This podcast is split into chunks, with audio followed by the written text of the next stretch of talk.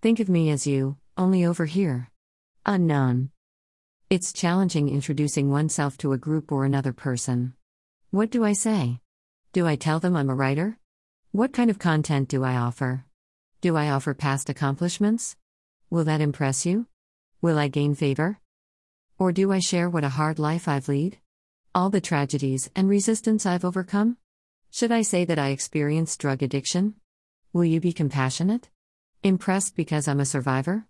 Will I gain status? Do I tell a mixture of both? All that seems a bit manipulative. Actually, a lot manipulative. Perhaps not consciously at all, but a conditioned social manipulation to offer information about past selves that still creates a container of how you understand me, accept me, and places me in your world. It matters. But who am I in the moment? The right now moments as I stand before you? I could only report on current feelings, moods, and extracted thoughts about the current situation. Who I was in the past only exists in these moments, who I might be in the future is potentiating. All I have ever done or been stands before you, can you see me? Now? Here I stand before you, told without a single story. Hello, here I am in my entirety, in these moments.